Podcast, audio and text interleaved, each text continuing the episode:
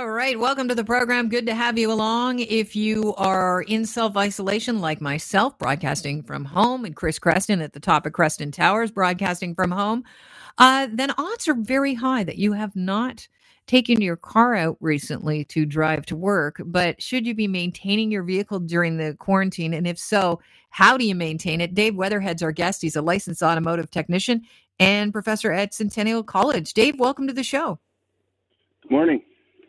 Good to have you along. So, uh, most of us have our cars sitting in our driveway for the majority of the week. What do we need to know about maintaining our vehicle during the quarantine? Today's vehicles are are pretty resilient to a lot of different things. Um, if you went back 30, 30 years ago, I mean, fuel was an issue. Um, all batteries were issues, all kinds of different things. But as technology has improved over the years, um, we we have a little bit less to do.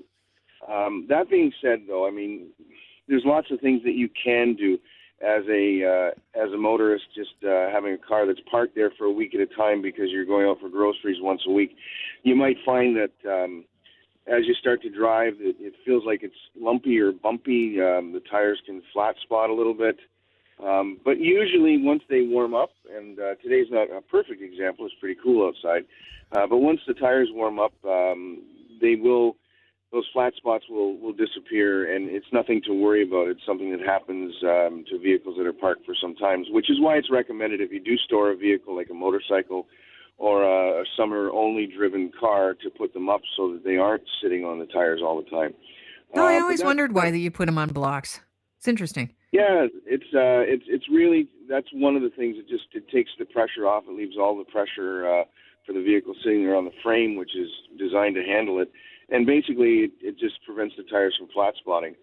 I know my my mom purchased a car. This is a number of years ago, um, and it it happened to be a pretty decent deal because it sat on the lot for quite some time, and it took probably three months for those tires to um, stop being lumpy and bumpy. But it was a it was a bulletin from Pirelli, which was the manufacturer of the tire, and they said it was normal; it would go away, and, and exactly when they said it would go away, it did. So, so Dave, is that a is is that a um, it, would it feel like you've got your winter tires on almost?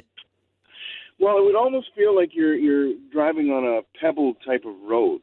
Okay. Uh, it would feel like you had a vibration, and you might even see that if it was if it was predominant on the front tires, you might even see. Uh, like a little bit of a wobble in your steering wheel.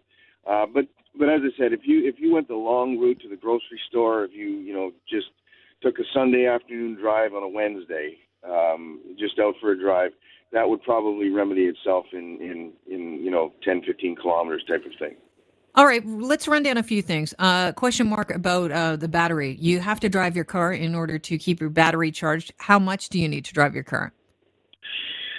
That's a really good question. It all depends on the state of charge. Now, the nice part with most vehicles um, today is they have battery rundown protection uh, built into their system. So, although they need a small amount of battery uh, usage to keep memories alive for your your uh, vehicle settings and for your you know radio and and infotainment settings, um, it's not a whole lot. It really brings it down to just this just a very very light draw. That being said, though, I do notice if I go out a week later that the battery does um, has lost a bit of charge. It is a little bit slower to turn over, um, so it would be recommended for you know to go out for a drive. If you even just going to the grocery store is, is really enough to to charge that back up. Uh, as long as the grocery store isn't next door. I mean, just go out right. for a little bit of a drive. I, Do we need to get up to a specific speed, Dave, or is that when you talk about getting up to a specific speed, uh, is that just to clean out your engine? That would be more to, to clean out uh, any engine buildup that might occur. But again, it's not sitting for that long per se, unless you're sitting for a lot longer. Uh, like maybe a, an elderly uh, person who doesn't go out and they have a lot of stuff delivered to them, and it's maybe a month. That might right. be a factor right. there. Um, but the uh, the reality is is that once the engine gets going, as long as the RPMs are over about 2,000, um, that's kind of the maximum charging um, speed that uh, I shouldn't say maximum. That's where the alternator produces the maximum of of uh, output is around 2,000 RPM. And so that's the that sweet by, spot. By just that's kind of the sweet spot. And and when we do any sort of testing, um, when we do sort of any sort of testing uh, and show our students, we tell them to get to around 2,000 RPM to do a, uh, a performance test. All right. Is there any risk of, you know, a lot of us are, you know, looking at the fact that we've got the odometer setting on when we need to get our next uh, oil change done or the month. Uh, if we're coming close to the month, maybe your odometer isn't registering even close to that. Do you have to change your oil or are you good for a lot longer? Is that in, you know, just normal scenarios? That is, um, so that's a really, really good question. Um, I mean, when I was first starting off in the trade, it was every three months, 5,000 kilometers. It was a religion. Mm. And, um, and now even my own vehicle is, uh, six months or 8,000 kilometers. So we're, we're, oils and the technology in oils has allowed them, especially with a lot of synthetics, has allowed them to, um, be, have prolonged use um, like my my mom and dad who are elderly they they don't go um they they go every six months regardless of the odometer. So they, they'll they'll never meet the odometer reading that their uh vehicle's interval. So they go six months and it's kind of like going to the dentist.